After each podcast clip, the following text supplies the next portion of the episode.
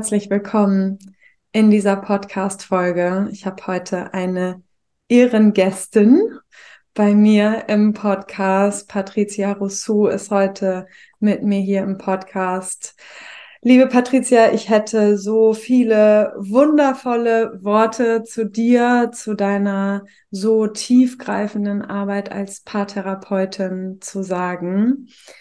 Eine so eine, eine Frau, die so klar und präzise den Finger auf die Wunde legt und gleichzeitig die Hände darunter hält, um zu gucken, okay, was machen wir jetzt damit? Ich glaube, so würde ich dich beschreiben. Ich habe hm. Hochachtung vor deiner Präzision und gleichzeitig deiner Fähigkeit zu halten und zu begleiten. Und genau deshalb Ehrengästin. Also ich bin super happy, dass wir hier heute in dieser Podcast-Folge zusammensitzen und ein bisschen in unterschiedliche Themen wahrscheinlich heute reinschauen. Wir haben so ein bisschen darüber gesprochen, dass wir heute so über ungesunde Paardynamiken, das innere Kind in der Partnerschaft, vielleicht Drama-Dynamiken in der Partnerschaft sprechen wollen und ich bin selbst sehr gespannt, wohin uns diese Reise hier heute in den nächsten Minuten führen wird. Und ja, liebe Patricia, herzlich willkommen. Vielleicht magst du gerne dich selbst auch erstmal nochmal vorstellen. Ja, sehr, sehr gerne. Danke, liebe Pia. Ich glaube, ich wurde noch nie so so wunderschön anmoderiert. Ich danke dir mhm. wirklich von Herzen, weil es ist eigentlich genau das. Du hast meine Arbeit eigentlich genauso präzise mhm. beschrieben. Das ist genau das, was ich gerne möchte, Menschen dazu befähigen, hinzugucken, wirklich hinzugucken, was da ist und ihnen gleichzeitig aber auch zu zeigen, dass es nicht das Ende der Welt ist und dass sie gehalten und geschützt sind und ihnen im Prinzip zeigen, dass durch den liebevollen Umgang, den wir miteinander pflegen können und den wir auch mit uns selber pflegen können, ähm, wir uns befähigen, hinzugucken, und da genau anzusetzen, wo es weh tut, weil das ist genau der Knoten. Da müssen wir lockern und Liebe reinbringen. Ja, zu mir.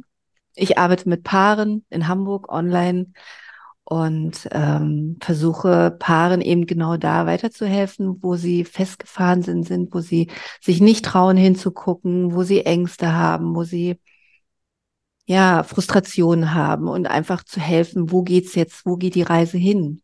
Geht die Reise gemeinsam? Geht sie vielleicht in eine wertschätzende Trennung? Ist mir auch ganz wichtig, ähm, dass wenn es dann doch dazu kommt, dass es eine Trennung gibt, dass die wirklich gut und wertschätzend und mein Lieblingswort würdevoll abgeht und nicht zu einem Rosenkrieg wird. Aber auch den Weg natürlich in die Beziehung zurück. Ähm, und es ist ist alles da. So, und damit beschäftige ich mich im Prinzip den ganzen Tag. Schön, dir dabei schon so zuzuhören und deine Stimmung auch in den Worten so mitzubekommen, finde ich. Also ich spüre schon darüber, wie du die Worte wählst, welche Worte du wählst, so viel Wärme und so viel von der Tiefe deiner Arbeit auch. Ich habe mich, während du gerade erzählt hast, gefragt, gibt es was würdest du sagen? Gibt es überhaupt so Hauptthemen bei Paaren, die den Weg zu dir finden, wo du sagst, ah, die meisten Paare kommen zum Beispiel aus oder mit dem Thema ungesunde Konfliktdynamiken oder ungesunde Dynamiken oder Klärung nach Konflikten. Gibt es da überhaupt so Überthemen? Hm. Ähm, am Anfang dachte ich so, mein Thema ist tatsächlich das Thema Drama in Beziehung, das heißt ähm, Schuldzuweisung, ähm, sich als, als Opfer, sage ich jetzt mal, der Umstände oder des anderen oder seines Verhaltens zu fühlen, zu fühlen. Inzwischen ist es tatsächlich so ein bisschen größer geworden. Ähm, das Thema Sexualität ist sehr oft auch ein Thema. Ähm, klar, das Thema Kommunikation, wie können wir so miteinander kommunizieren, dass uns nicht der Laden gleich um die Ohren fliegt. Also ich möchte sagen, was in mir lebt, aber ich möchte auch nicht, dass die Beziehung dadurch jetzt beendet wird. Aber ich weiß, kenne den Weg nicht, weil immer wenn ich Kritik äußere oder wenn ich sage, ähm, was mich verletzt, dann reagiert der andere sofort aufgebracht und dann gibt's Streit und dann geht die Harmonie verloren und Das sind so schon so die Themen. Wie können wir miteinander so sein, ja, dass nicht immer alles in Frage gestellt wird. Das ist vielleicht auch so ein Überthema.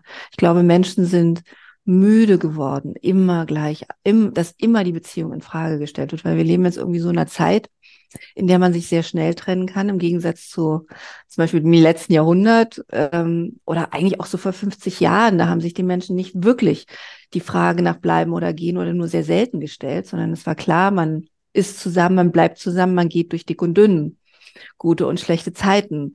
Und äh, die Option Trennung äh, war nicht so ganz selbstverständlich. Und man hat halt auch Durststrecken mehr oder weniger versucht miteinander zu bewältigen, wobei diese Durststrecken eher resignative geworden sind. Und wir haben jetzt die Möglichkeit, wenn es Probleme gibt, eben da auch dran zu arbeiten, beziehungsweise arbeiten, das Wort mag ich nicht so gerne, dieses Wort arbeiten, das klingt irgendwie so schwer, sondern einfach da in die Eigenerfahrung zu gehen zu merken, wo sind meine inneren Verletzungen, wo sind meine alten Bindungsverletzungen, womit bin ich konfrontiert, wo sind meine Schutzmechanismen, wo sind meine Ängste, das in die Beziehung reinzubringen und dann aus der Beziehung etwas völlig Neues zu kreieren. Das haben unsere Elterngenerationen so nicht gemacht. Die sind zusammengeblieben, häufig enttäuscht, viele. Und heute ist eben die große Herausforderung, nicht sofort auseinanderzugehen, wenn es mal nicht so läuft, sondern dass beide in diese innere Arbeit reingehen, also in dieses innere Erkennen reingehen.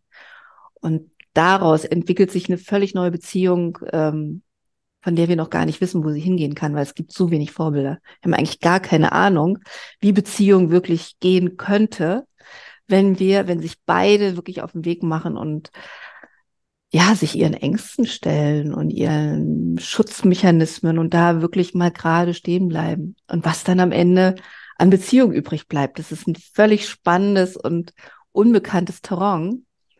Äh, und die Menschen, die sich darauf einlassen, Hochachtung, habe ich echt Respekt vor.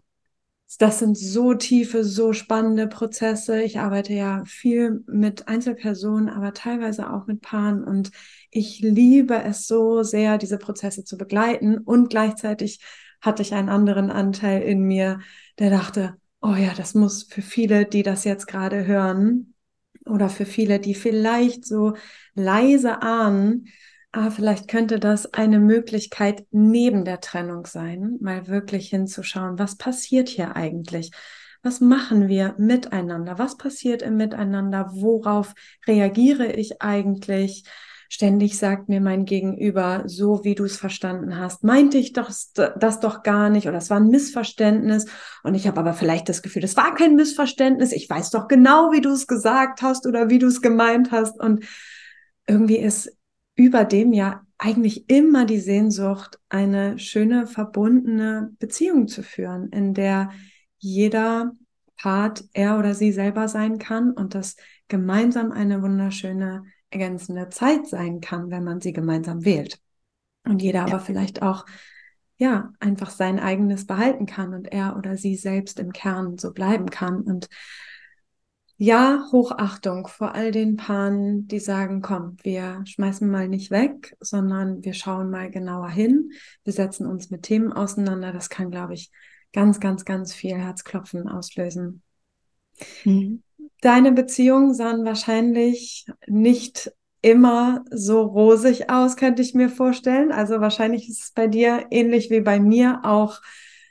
Unsere Arbeit hat sich oder der Weg in unsere Arbeit hat sich oder ich spreche mal von mir. Du kannst ja gleich sagen, wie es bei dir ist der Weg in meine Arbeit hat sich ja auf jeden Fall sehr geebnet dadurch, dass ich mich zutiefst mit mir auseinandergesetzt habe und mit ganz vielen Themen, die für mich in der Vergangenheit super schmerzvoll waren, die sich immer wieder in meinem Fühlen, Denken, Wollen, Handeln in der Gegenwart gezeigt haben, ich immer wieder über Muster gestolpert bin und diese Sehnsucht nach, wenn wir in unserem Thema bleiben, erfüllte Beziehung zu mir und anderen so sehr spürbar geworden ist und ich, wie du eben sagtest, keine Ahnung davon hatte, wie macht man das dann eigentlich? Nicht nur, wie fühlt sich das an? Das war irgendwann erst eine Frage, sondern wie sieht das überhaupt aus? Wie, wie, und wie geht das so? Ja, so war es bei mir. Wie war es bei dir? Ja, genauso. Also ich, ich muss schon sagen, wenn ich ehrlich bin, ich habe einige sehr toxische Beziehungen gelebt Und ähm, mein, der, also mein Part war extrem stark verlustängstlich und hat das toxische Element da reingebracht, ähm, weil auf der einen Seite bin ich mit meinen Emotionen nicht klargekommen, die entstanden sind, wenn der andere sich von mir ein Stück weit entfernt hat. Das ist eben auch meine Geschichte. Und Beziehungen sind, naja, so maximal drei Jahre habe ich sie geschafft.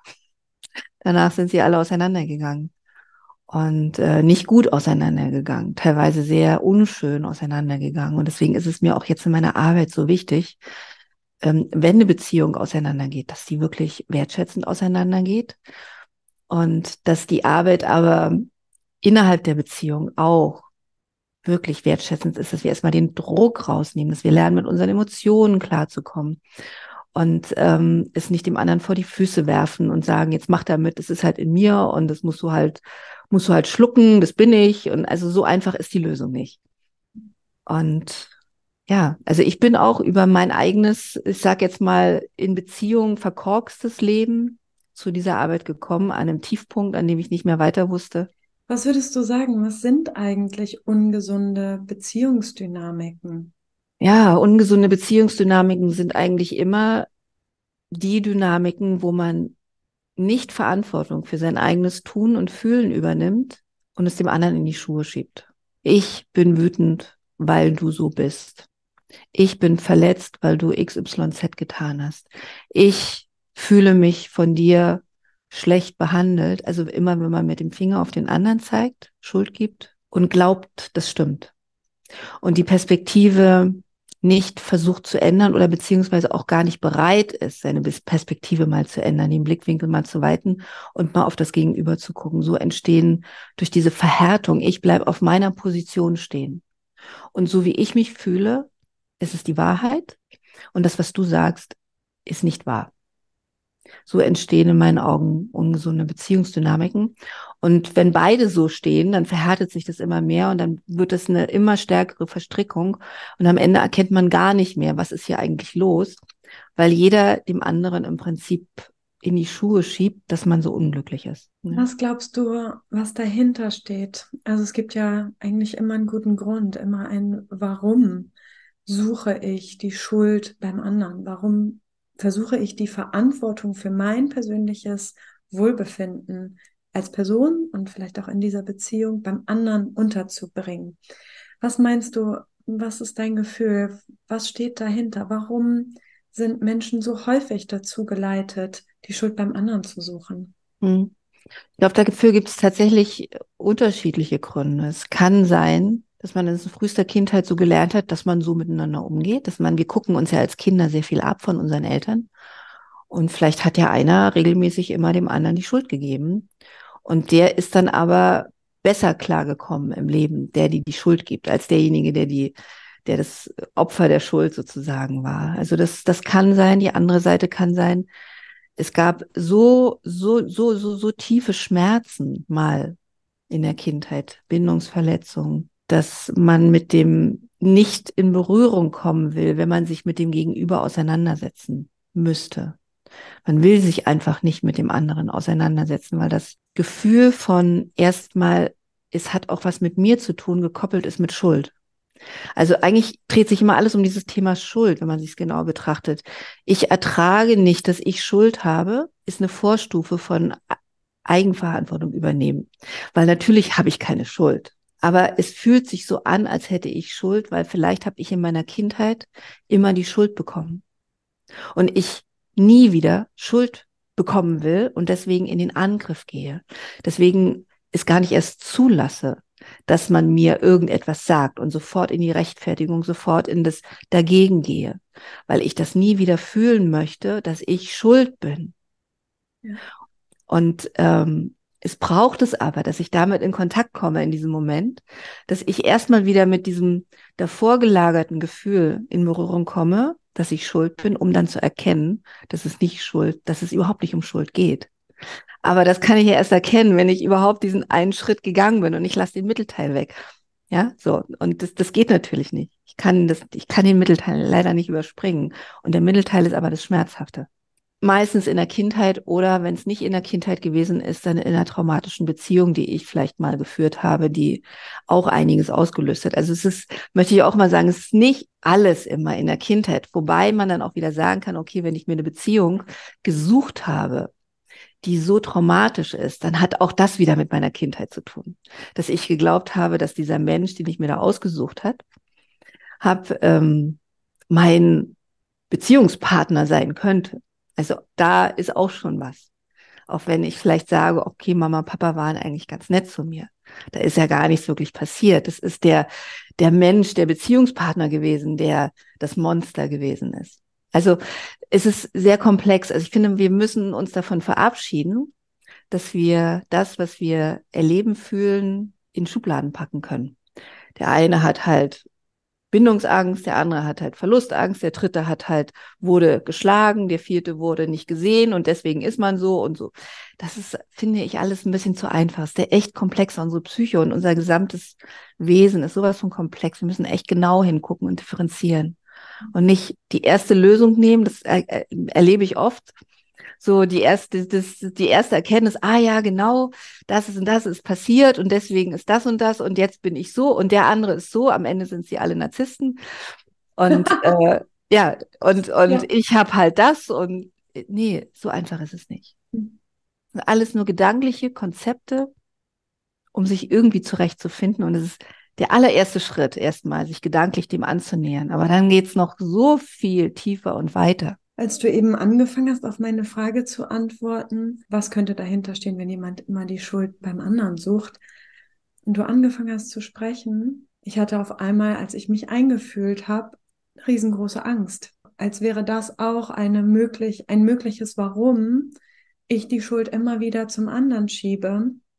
Vielleicht gerade in diesem kindlichen Konzept oder in dieser, in dieser kindlichen Erfahrung von, oder mir wurde immer die Schuld gegeben und ich habe mich immer ohnmächtig und ängstlich gefühlt, sehr wahrscheinlich. Also ich zumindest hätte mich als Kind sehr schnell sehr ohnmächtig und ängstlich und hilflos gefühlt und versuche im Erwachsenenalter irgendwie die Fäden in der Hand zu haben und Dinge im Griff zu haben und Dinge zu kontrollieren. Und das kann ich indem ich irgendwas tue.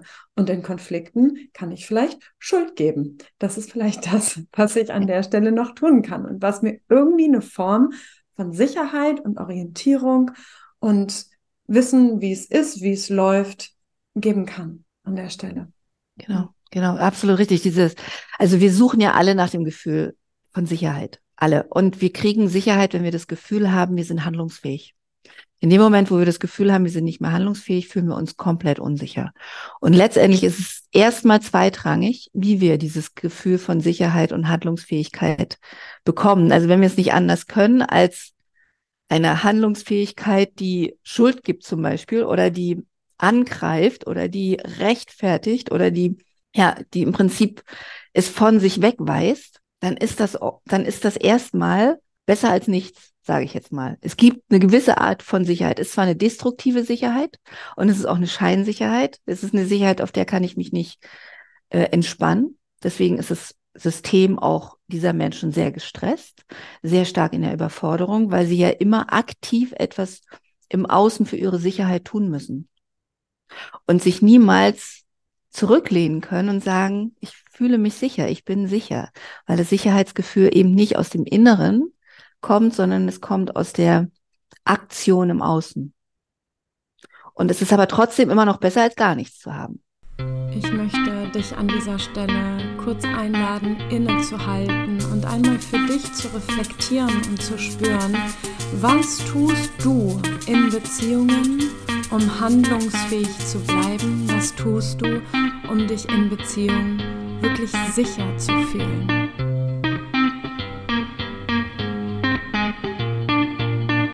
Woran ich auch denken muss, ist, dass ich das aus paartherapeutischen Settings auch kenne, dass dieses Schuldgefühl, also erstmal die Schuld beim anderen zu suchen, irgendwann kippt. Und manchmal habe ich das Gefühl, es kippt aus einem, ich bin in einem kindlichen Muster und gebe dir die Schuld, ne, also da, ne, dass das irgendwie so zusammengehört, in ein anderes kindliches Muster, nämlich totale Unterwerfung und ach du je, jetzt sehe ich erst, was ich dir angetan habe, oh Gott, und ne, wie das Gegenteil, ich nehme alle Schuld auf mich. Manchmal kippt es auch in etwas, was sich, glaube ich, gesunder, zumindest für mich als Therapeutin, gesunder und erwachsener anfühlt. Ein eher Anerkennen von da bist du, da bin ich. Und ich ne, komme eben aus diesem Schuldfilm raus und beginne Verantwortung zu übernehmen und überlasse dir deine Verantwortung und übernehme aber meine Verantwortung für die Dynamik oder für diesen Konflikt oder worum auch immer es geht. Erlebst du das auch so? Weißt du, mhm. kannst du dir vorstellen, wovon ich spreche? Sehr wahrscheinlich, ne? Ja, absolut. Also finde ich sehr schön, dass du das ansprichst. Ähm, weil es ist tatsächlich so, wenn wir, solange wir in diesem, in diesem Schuldding drin sind, ist es eigentlich fast egal, ob ich Schuld dem einen, dem anderen gebe oder ob ich dann plötzlich erschreckend feststelle, dass ich selber ja Schuld habe. Bleiben wir ja trotzdem in dem Schuldding drin. Ein Mensch, der sich selber Schuld gibt, übernimmt nicht Verantwortung, sondern sagt, oh Gott, ist freiwillig Opfer. Also zuerst gebe ich die Schuld, um im Drama-Ding zu bleiben. Erst gebe ich die Schuld, bin Täter. Und dann nehme ich die Schuld und bin das Opfer, ja. Und dann will ich gerettet werden. Da sind wir, haben wir die, die Dynamik von äh, Täter, Opfer, Retter. Weil wenn ich die Schuldige bin und sage, oh, ich habe alles verkehrt gemacht und alles, es war so schrecklich, dann will ich eigentlich hören, nein, es war ja gar nicht so schlimm. Ich habe dich trotzdem, also ich will gerettet werden. Ich sage nicht, ja, ich sehe, da habe ich Entscheidungen getroffen, die waren nicht gut. In dem Moment wusste ich es vielleicht nicht besser, aber im Nachhinein muss ich sagen, waren das keine guten Entscheidungen. Es tut mir leid. Ich möchte es in Zukunft auch anders schaffen. Und ich würde mich freuen, wenn du meine Entschuldigung annimmst. Dann übernehme ich Verantwortung für mein Handeln und keiner ist mehr schuld. Keiner ist mehr Opfer, keiner ist mehr Täter und keiner muss mich retten. Aus meinem Gefühl, alles falsch gemacht zu haben. Genau, und keiner ist mehr Retter. Mhm. Und erst dann kann wirklich Liebe entstehen. Vorher ist es Abhängigkeit. Opfer, Täter, Retter sind voneinander abhängig und schaffen Abhängigkeiten, abhängige, emotional abhängige Beziehungsstrukturen. Und erst dann, wenn ich da rausgehe aus dieser Schuldkiste und Eigenverantwortung übernehme und zu mir stehe und es aushalte, dass ich Fehler gemacht habe, Fehlentscheidungen getroffen habe, dazu stehe und sage, okay, so war's. Und jetzt gehen wir weiter und ich versuche es anders zu tun. Dann kann Liebe entstehen und Vertrauen entstehen, weil dann dein Gegenüber weiß, wow, da ist wirklich Reflexion, da ist Veränderung und da kann was Neues entstehen. Nun habe ich unterschiedliche Paare vor meinem inneren Auge, wo tatsächlich genau diese Worte gefallen sind oder so ähnlich. Und die andere Person gesagt hat, nee, fühle ich gar nicht, kommt bei mir gar nicht an.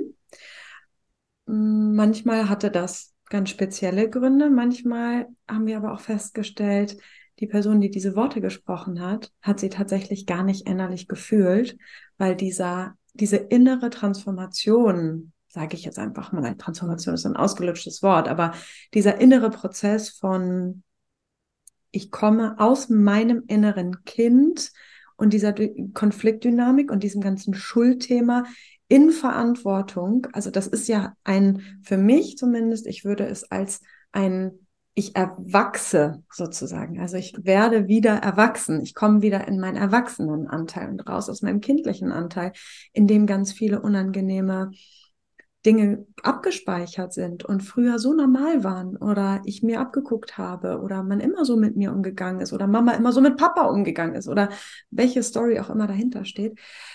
Was würdest du sagen, was braucht es für diesen Wechsel, wenn du ihn denn überhaupt so beschreiben würdest, aus deinem Gefühl, wie ich ihn gerade beschrieben habe? Aber was braucht es, um aus einem kindlichen Muster, wenn wir das auch ein bisschen weiter und ein Stück auch vielleicht von der Schuld auch thematisch ein bisschen wegholen, was braucht es, um aus kindlichen Mustern in Konflikten wieder in ein erwachsenes Ich zu kommen, um dann zum Beispiel Verantwortung übernehmen zu können oder was auch hm. immer dann dran ist. Also ich glaube, das klingt jetzt vielleicht ein bisschen paradox, aber ähm, ich muss in der Lage sein, in dem Moment, wo, in dem ich kindlich reagiere, also Schmerz versuche zu vermeiden, dem Schmerz gegenüberzustehen, dem Schmerz mein Herz zu öffnen und in eine Metaebene zu gehen gleichzeitig. Also im Prinzip in ein Bewusstsein mit einer Herzöffnung, mich dem, was da gerade passiert, zu öffnen. Ich glaube, dann erreichen wir auch Menschen. Wir erreichen nicht Menschen, wenn wir sehr schnell sagen, oh, es tut mir leid und ich weiß, ich habe das nicht so gemein und bla bla. Damit erreichen wir niemanden. Das ist ein bisschen abgeschnitten, das ist nur Kopf. Ja, da wollen wir etwas damit erreichen. Aber in dem Moment, wo ich wirklich spüre, was mein Verhalten und meine Entscheidungen, die ich getroffen habe, gemacht haben, auch beim Gegenüber, auch bei mir, indem ich das alles zulasse zu spüren, habe ich die Möglichkeit, wenn ich es schaffe, nicht in die, in dieses Opferschmerz, Drama, Verzweiflungsgedings abzurutschen, äh, wenn ich es wirklich schaffe, gerade stehen zu bleiben und es wirklich durchfühle und gleichzeitig stehen bleibe. Wir sind in der Lage, in unserem erwachsenen Ich sehr viel zu halten. Ein Kind ist nicht in der Lage, diese gesamten Emotionen zu halten. Das ist eine Überflutung. Ein Kind braucht Koregulation, braucht Geborgenheit, braucht Sicherheit durch die Bezugsperson. Ja. Und der Erwachsene ist in der Lage, die Dinge in sich zu halten und daraus zu lernen und, und ein Bewusstsein zu entwickeln. Das kann das Kind noch nicht. Und äh, wenn ich es schaffe, wirklich in diesen Zustand zu kommen, dass ich sage, ich kann das, ich kann diese Emotionen in mir halten und ich ähm, stelle mich aufrecht hin und beuge mich nicht dem, rutsche nicht ab in mein Kind, sondern bleibe wirklich stehen und gehe da durch und halte meine Würde immer wieder. Ich bewahre mir meine Würde und ich kenne Wert grundsätzlich. Und ich verbinde mich damit. Dann können wir alles halten. Dann können wir wirklich alles halten, können einen anderen Blick bekommen. Und alles, was wir aus dem Bewusstsein heraus sagen, tun, entscheiden, es hat eine völlig andere Qualität. Eine völlig andere Qualität. Das ist eine innere Haltung, die du beschreibst, ne? Also in ja. dem Moment, wo du sagst, ich bleibe in meiner Würde. Ist das eine innere Haltung? Ne? Mhm. Und das sollten wir nicht erst tun, wenn es schwierig ist, sondern das sollten wir morgens damit anfangen, wenn wir aufstehen. Und dann die Frage wird mir ganz oft gestellt, ja, was ist denn das überhaupt? Und das ist eigentlich eine Frage, also was ist das überhaupt Würde? Ne, das ist eine Frage, die macht mich echt traurig. Und hätte man mich das vor, weiß ich nicht, zehn Jahren gefragt, hätte ich auch nicht gewusst. Das ist irgendwie etwas, was nicht mehr was in unserer Kultur fast gar keine Bedeutung hat und wird relativ schnell verwechselt mit, mit Stolz. Also mit, ähm, ja, so ich, ich, ich bin, bin wer. Das ist jetzt nicht, ne, oder Nationalität oder so. Das ist halt nichts mit Würde zu tun.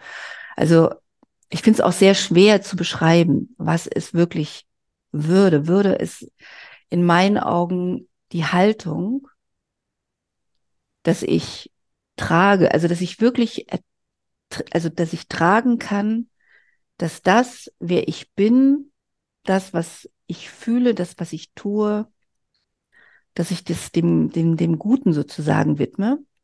Und wenn ich es nicht schaffe, Verantwortung übernehme und dass ich den anderen, andere Menschen im Blick habe, dass ich mich nicht ducke, wenn es schwierig wird, dass ich mich nicht scheue zu sagen, was ich denke, aber es immer wertschätzend tue, respektvoll, egal was es ist, und nicht einfach wirklich stehen bleibe im Feuer und irgendwo niemals dieses, dieses Lächeln für das Geschenk Leben ver verliere. Und auch hier halt super gerne für einen Moment inne und spür mal rein. Was verbindest du mit dem Wort Würde? Und gibt es ein bestimmtes Gefühl, was bei diesem Wort in dir entsteht.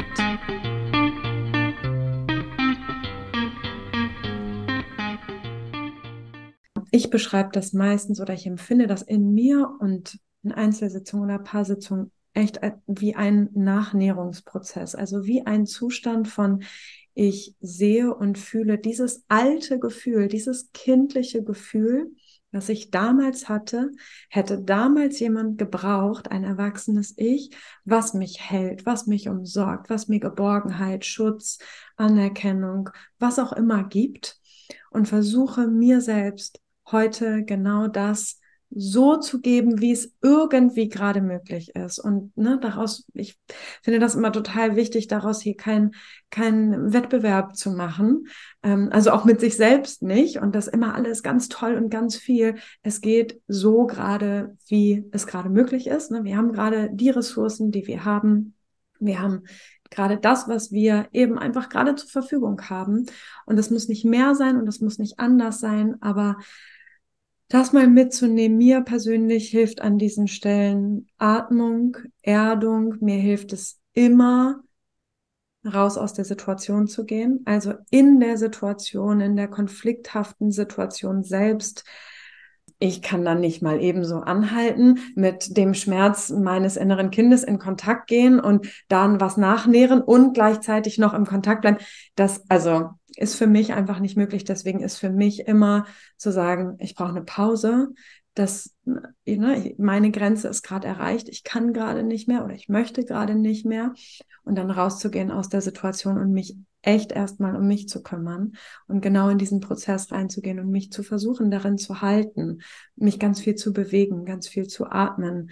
Ähm, manchmal mit Menschen darüber zu sprechen, manchmal auch gerade nicht. Also manchmal habe ich auch das Gefühl, wenn ich äh, noch mit meinen Freundinnen spreche, die auch mit mir im Feuer stehen wollen, aber dann ja ganz aufgeregt sind, manchmal in Gesprächen, ne, dann holt mich das eher wieder hoch oder hitzt mich rein in den Konflikt innerlich oder eben dann mit den Freundinnen.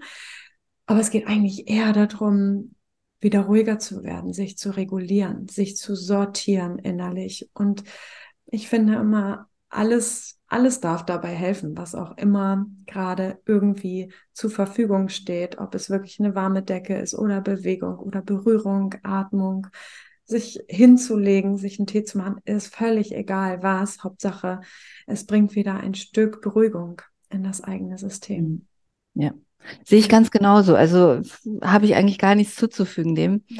Äh, ich denke auch, dass wir mit uns dann in Kontakt kommen dürfen und uns fragen würden, in je, dürfen in jeder Situation, was würde mir denn jetzt wirklich gut tun? Und wenn es ein Gespräch mit einer Freundin ist, dann ist es das. Und wenn es ein, wenn es das Ablenken mit einer Serie ist, ist auch okay, wenn es bewusst ist. Ja, ich muss einfach auch gucken, okay, manchmal, manchmal ist man zum Beispiel müde oder ist man irgendwie, weiß man nicht mehr weiter, dann ist es gut, tatsächlich sich mal auch ein Stück weit abzulenken, zu schlafen.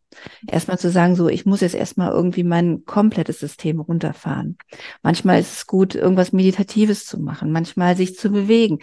Jeder hat in jeder Situation braucht etwas anderes. Wir sind ja Lebewesen und wir können jetzt nicht sagen, okay, also jetzt gibt es einen Konflikt und dann musst du das, das und das und das machen dann geht es dir wieder gut. Nee, wir sind keine Maschinen. Wir sind Menschen und wir brauchen tatsächlich so viel Unterschiedliches. Und das ist eben dieses, ich erkenne mich selbst, heißt auch in diesem Moment, ich erkenne, was brauche ich jetzt? Was braucht es in mir? Weil dazu muss ich mich natürlich mir zuwenden. Und so wie du richtig sagst, das geht nicht, wenn ich im Energiefeld des anderen bin.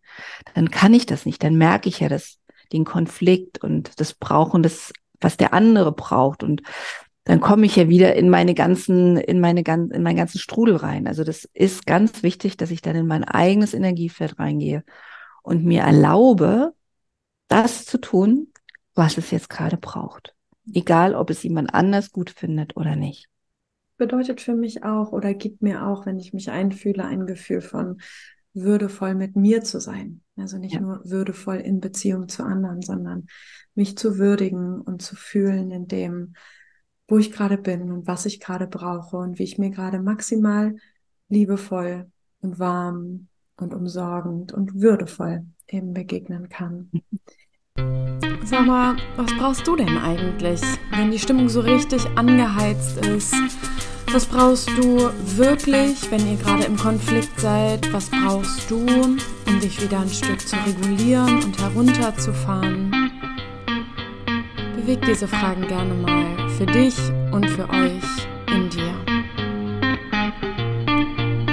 Wir haben ja die Podcast-Folge so ein bisschen gestartet mit unseren eigenen unangenehmen Beziehungserfahrungen der letzten Jahre. Ich würde so gerne von dir nochmal hören, wie ist es denn heute? Wie würdest du sagen, nachdem oder vielleicht auch währenddessen, vielleicht ist der Prozess für dich innerlich schon wie abgeschlossen oder zur Ruhe gekommen, dieses ganze Herausarbeiten aus diesen toxischen Beziehungsdynamiken, wie du sie beschrieben hast. Vielleicht sagst du aber auch, na, es gibt immer wieder Momente in meiner Partnerschaft, wo ich aufpassen muss oder wo ich mich doller regulieren darf oder ich würde total gerne von dir nochmal wissen, wie würdest du es heute beschreiben? Wie führst du heute Beziehung? Also ich glaube wirklich, dass äh, die Dramadynamiken, von denen ich vorhin gesprochen habe, die sind nicht mehr existent. Es ist also tatsächlich auch so, dass ich selber inzwischen Schwierigkeiten habe oder hätte, Drama zu kreieren. Also ich weiß gar nicht mehr so richtig, wie es geht. Es ist wirklich, ich merke, es ist aus meinem System draußen. Also ich habe da tatsächlich eine Veränderung vollzogen. Äh, nichtsdestotrotz glaube ich, hat eine Beziehung immer Herausforderungen und Themen. Also es gibt immer wieder neue Themen. Und das sind nicht mehr diese Themen, es sind ganz andere Themen, die, die, also man kommt ja immer, man kommt immer ein Stückchen tiefer und man wird immer differenzierter in der Thematik. Aber es bleibt nie stehen. Also es gibt immer wieder an anderen Stellen Herausforderungen. Äh, es wird feiner, also viel, viel feiner. Und ich hätte niemals geglaubt, dass sowas mal überhaupt für mich sichtbar wird, weil das Drama ist natürlich immer sehr laut und dann kommt man gar nicht an diese, an diese Dinge ran. Also es sind jetzt tatsächlich feinere Dinge, es sind Dinge, die ähm, nicht so heute sofort gelöst werden müssten, ja, sondern wir nehmen uns dann auch Zeit für, wenn wir merken, aha, da ist etwas, da müssen wir mal hingucken, dass sich das nicht einschleicht. Also ich habe ein sehr gutes Gefühl inzwischen für Dinge, die ich nicht einfach so laufen lassen darf, wo ich, von denen ich weiß, wenn ich das jetzt laufen lasse, weil es bequemer ist, wird sich das irgendwann zu etwas entwickeln. Und ähm, deswegen sage ich, wir sollten vielleicht mal über ein paar Dinge reden. Wann hast du Zeit? Kann auch nächste Woche sein. Also es ist nichts mehr dramatisch, muss nichts mehr sofort sein. Es muss, ist auch nicht aus einer Emotion heraus, sondern es ist alles ruhig, es hat Zeit und es kann es ist kein Druck da. So würde ich so würde ich es beschreiben. Es ist kein Druck da. Und die Dinge, die dann passieren, die sind bisher auch alle lösbar. Und es wäre schön, wenn es so weitergeht. Schön. Es erinnert mich auch wieder ein Stück an den Anfang, als du darüber gesprochen hast, wie existenziell manchmal Sofortgefühle in Beziehungen sind und wie ne, schnell es dann einfach wäre, sich zu trennen und einfach Tinder aufzumachen und ein neues Abenteuer zu beginnen und dann ist wieder erstmal alles ganz, mhm. ganz schön. Aber dieses Existenzielle, das höre ich so raus, dieses Existenzielle von jetzt müssen wir und laut und Hilfe, Angst und so ist raus, sondern ah, ich erkenne, ich sehe, mir fällt auf, ich habe eine gute Form, das zu kommunizieren.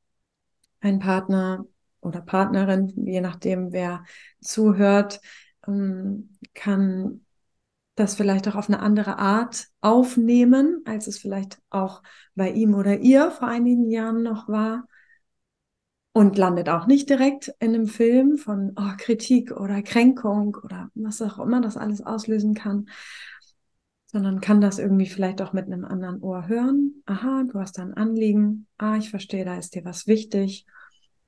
Na klar, lass uns mhm. mal die Kalender aufschlagen und mhm. ganz in Ruhe da reinschauen. Und schön. Gibt es abschließend noch etwas, was du gerne sagen wollen würdest, wo du vielleicht das Gefühl hast, oh, das ist so deine Message aus der Arbeit oder aus deiner Lebenserfahrung, wo du sagst, oh, wenn ich das einen Menschen auf dieser Welt einmal sagen könnte, was wäre das? Leb dein Leben und nicht das Leben, das andere glauben, was für dich gut wäre. Hab den Mut, dein Leben zu leben. Mit allen Dingen, die es zu erfahren gibt. Mit Höhen und mit Tiefen und mit Stolpersteinen und mit schönen Seiten. Aber leb dein Leben und mach nicht irgendwas nach. Vielen Dank für dieses wunderschöne Gespräch, liebe Patricia. Ich finde es Wahnsinn, wie schnell die Zeit hier mit dir für mich verflogen ist. Und ja, danke dir für deine Lebenszeit, die du mir und uns hier gerade geschenkt hast, für all die Worte, für all die Ehrlichkeit. für alles, was du mitgegeben hast. Danke dir, Pia, für die Einladung, für das schöne Setting und die schöne Atmosphäre. Und wie gesagt, es gehören immer zwei Menschen dazu. Schön. Okay, mach's gut, du Lieber. Ciao. Mach's gut. Ciao. Hm. Was nimmst du für dich aus dieser Podcast-Folge mit? Was hat dich berührt? Was hat dich bewegt? Woran möchtest du weiterarbeiten? Schreib mir super gerne auf Instagram at pia-mortimer oder über meine Website www.pia-mortimer.de.